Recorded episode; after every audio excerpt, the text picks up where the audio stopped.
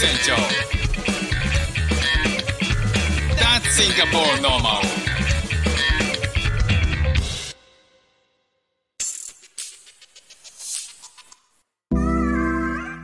どうも、副船長です。シンガポールで4歳と5歳の息子の子育てをしている主婦です。このチャンネルは子育ての話や英語学習の話、海外生活で面白いと感じた日本との文化や価値観の違い、そこから改めて感じた日本のすごいところなんかをお話ししております。今日が、えー9月の16日金曜日なんですけど、9月のですね、30日かな、えー9月の末に、えーシンガポールではですね、フォーミュラー1、いわゆる F1 ですね。あの、ものすごい平べったい車が滑走するあのレース。あれが開催されるんですよ。シンガポールフォーミュラー1っていうことなんですけど。で、それについてちょっとお話ししたいなと思います。これフォーミュラー1、えーシンガポールで開催されたのは、えっ、と、2010、2008年からですね。えーこれが世界初のナイトレースということで結構注目をされていて、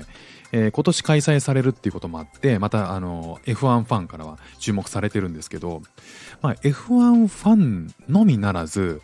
結構シンガポールにそのタイミングで旅行にあえて合わせてくるっていう、えー F1 ファンっていうほどのことでもないけど見に行きたいっていう人結構いるんですよね。僕実際日本にいる時もそのシンガポール F1 っていうのは、えー知ってて、えー何人かシンガポールの F1 を見るためにその時期にシンガポールに行ったっていう、えー知り合いもいたりします。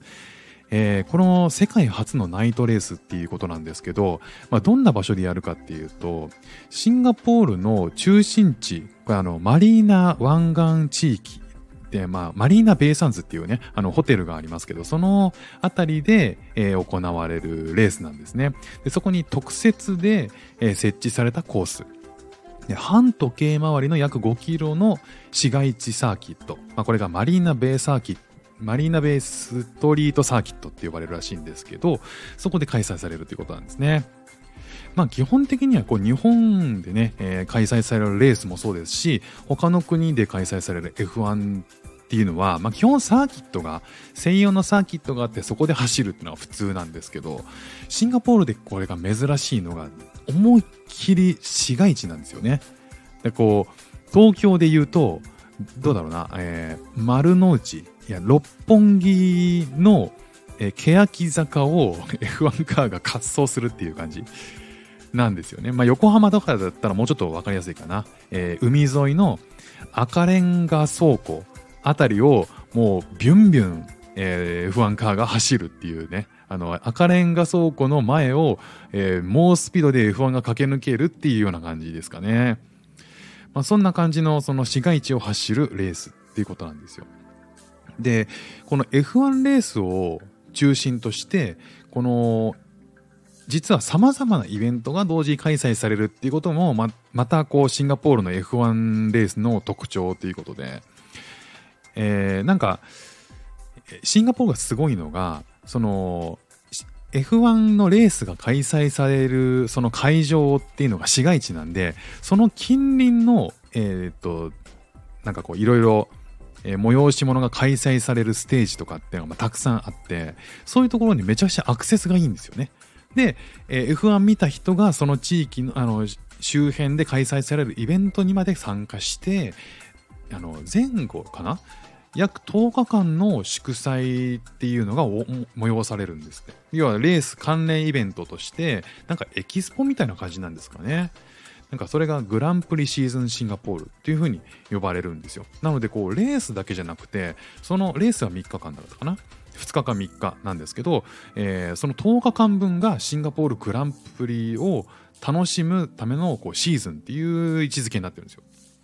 で観光客っていうのがどのくらいかっていうと、えーそのちょっと前の数字なんですけど延べで55万人以上っていうことで、えーそれが国内外から、えー参加し訪れてると。でモナコグランプリっていうのも F1 で結構有名なグランプリがあってそれが観光客誘致の目玉とされてるんですよね。まあ、観光地で開催されるっていうことなんで、これも同じく観光客目的で開催されるグランプリなんですけど、そっちの経済効果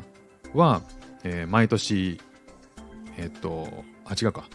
このシンガポールの、えーグランプリ F1 グランプリの経済効果は毎年1億4000万から1億5000万シンガポールドルっていうことで、まあ、日本円で約、えーまあ、日本円もね今シンガポールとほぼ同じぐらいの1ドル1円100円ぐらいになっちゃってますんで、え1億あ140億ぐらいですかね。がもたらされるっていうことなんですよね。ものすごい規模のイベントになってるわけなんですね。で F1 の人気の中心地であるのがヨーロッパなんですけど、えーここに合わせて、えーここのテレビ放送に合わせて実はナイトレースになっている。で時間で言うとえっ、とね9時8時とか9時なんですよ。めちゃめちゃ遅いですよ。でその時間にナイトレースっていうことで、えーまあ日本もねこうワールドカップとか開催する時とかオリンピックとかでも結構言われましたもんね。そのアメリカでテレビ放送することを考えた時に昼までや昼の、えーこう国書の中でやるっていうことになりましたもんね、まあ、そういうことで、えーナイトレースになってるで開催費用これ面白いのが実はこれ開催費用この F1 のイベントの開催費用のなんと60%をシンガポール政府が負担してるっていうんですよね。なかなか珍しい。ものすごいこうシンガポールの力の入れようが分かりますよね。で、えー契約自体がこれ実は2008年から2019年までシンガポールが開催されるっていう契約をしてたらしいんですよで、えっと、パンデミックによって2年間中断してたんですけど、えー今年から2028年までの 7, 7年間延長を決めたっていうことでもう半端ないですよねあの F1 への気持ちの入れようが。だから、えっと10そうすると10年間、ま、中2年間空白ありますけど10年間シンガポールは F1 を開催し続けているし続けるっていうことになるんですよね。でこの政府がこれだけお金を出すっていうことは、えーどういうそれだけねこう政府が、えー総勢力であの開催するにはそれなりにやっぱり意味がある価値があるっていうふうにあのいうことでいろいろ調べてみたんですね。そうすると、えー政府のそのスポーツビジネスグループリーダーのジェームス・ウォルトンが言うにはシンガポールには F1 が望む全てがありますと言ってるんですよね。なかなか強気な発言ですけど、まあ、どういうことか F1 って、まあ、結構マニアックなスポーツって思われがちなんですけど、まあ、ヨーロッパでは結構メジャーな、えー注目度の高いスポーツって言われてて実際あのどういう場所で開催されるか例えばモナコだったらものすごいこうなんかリゾート地でなんかその F1 自体を楽しむっていう車が走るのを楽しむっていうのもあるしどんな場所を走るかっていうのがものすごくこうこう景観が変わってかつその景観のすごすごい景観の中で走るっていうことの凄さを世界にアピールできるっていう役割があるらしいんですよね。でシンガポールはどういうどういう場所を、えー世界にアピールできるか F1 を通してアピールできるかっていうとまず安全安心な開催地であること。ということと著名なランドマークがあるコース、まあ、つまりこうマリーナ・ベイ・サンズっていうこう3本のビルがあってその上にサーフボードがあるようなあの有名なホテルがあるんですけどその前を滑走するんですよね。あとマーライオンのすぐ横。を滑走するっていうことでまあランドマークとしてはかなり分かりやすいんですよね。シンボリックな場所。で世界的な名声を誇るホテルとかレストランがあること。まあとにかくねシンガポールいろいろ高級ホテルがあって、まあ、地元の人はほぼ泊まらないっていう、まあ、僕も含め泊まったことないですけど、えー高いホテルたくさんあるんですよね。あとは空港から、えーその近隣のホテルからコースこのコースまでっていうのが大体2 3 0分で着いちゃうっていうめちゃくちゃ立地がいいんですよね。だからもうその感染のためにシンガポールに入国したらもうその足でタクシーに乗ったら30分40分で30 20分30分で着いちゃうっていうね。めちゃめちゃ立地がいいんですよ。あと地元の富裕層がの感染とかビジネスの拠点として、えー確固たるステータスを誇示できるっていう。あとはこう政府が全面協力することでこうビジネスのしやすさをアピールするっていう、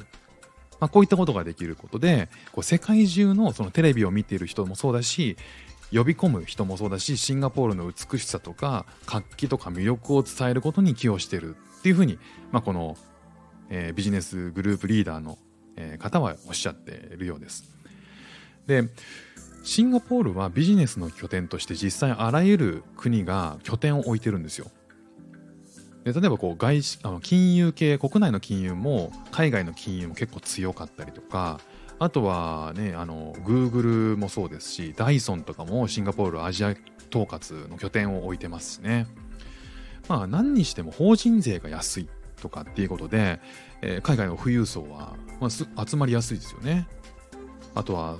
あの高級ホテルとかもあるしたくさんあるしショッピングもたくさん、できるしカジノもありますね。でまあこういったことっていうのは富裕層大好きですよね。だからシンガポールにそういった富裕層外国のお金を持った富裕層っていうのが、シンガポールに住みたいと思う。で結構住んでくるんですよ。富裕層めちゃくちゃ多いんですよねシンガポール。でえーまあ、そういう人たちがね超高級会社を乗り乗ってバーンって過ぎるところを僕は指くわえて見てるだけなんですけどもであとは海外からの、えー、お金持ちもそうですしビジネスの拠点としての使いやすさがあるんでそういったアジア統括を置きやすいというのがありますね。またそういったこうマリーナ・ベイ・サンズとかもうそういうエリアってめちゃくちゃ高層ビルできれっぴやかなあの綺麗なビルが立ち並んでるんですけどプラス張り巡らされた交通機関っていうのもあって、えー、あとは抜群の治安の良さっていうのが、え、あるんですよねシンガポール。ね、ということでこう呼び込みたいのが法人だったり富裕層っていうのを呼び込みやすくするような、え、都市デザインになっているっていうことが言えるんですね。で、えっ、ー、とじゃあテレビ中継だったらまあ見やすいけど実際見に来る人っているの？っていうことなんですけど F1 のチケットって実際高いんですよね。でなんか聞くところによると50万円とかザラなんですって。その観戦チケットとして。でしかもその見に来るには渡航費も必要なんでまあ半端ない額が必要なんですよね。こう F1 を観戦しに来るっていうことは。ですけどねその富裕層にとっちゃ安いんですよ。その金額も世界の富裕層にしてみたらもう全然なんかプライベートジェットで来ちゃうみたいな人たちばっばっかりもないけど そういう人たちも多いと思うんで。でなのでこう来る人ってのはあの、ま、たくさんいるし実際にチケット結構売れちゃうんですよね。でえっ、ー、とそのある調査をね、シンガポール政府の依頼で、ボストンコンサルティングっていうあのコンサルティング会社が調査したんですね、2012年。そうすると、その富裕層たちがどういう影響を受けてるかっていうことなんですけど、レースをテレビ観戦した富裕層の10%が今後シンガポールを訪れる可能性が高いって回答してる。あとこう富裕層の30から40%がレース観戦後にシンガポールに対する印象とかが認識が向上したっていうふうに言ってるんですって。まあ、これはあのレースに限らずこの 10, 10, 日間の、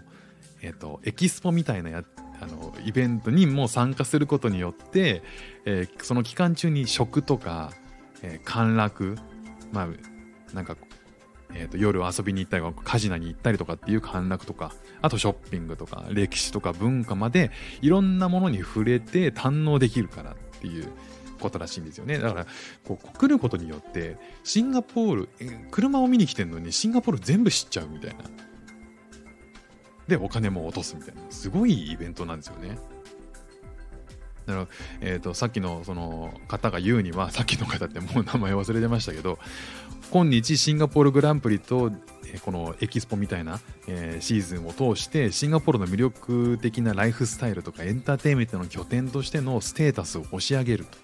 でシンガポールに住む人も海外からの観光客も堪能できる幅広い体験を提供する目玉イベントとして成長していますっていうことを言ってます。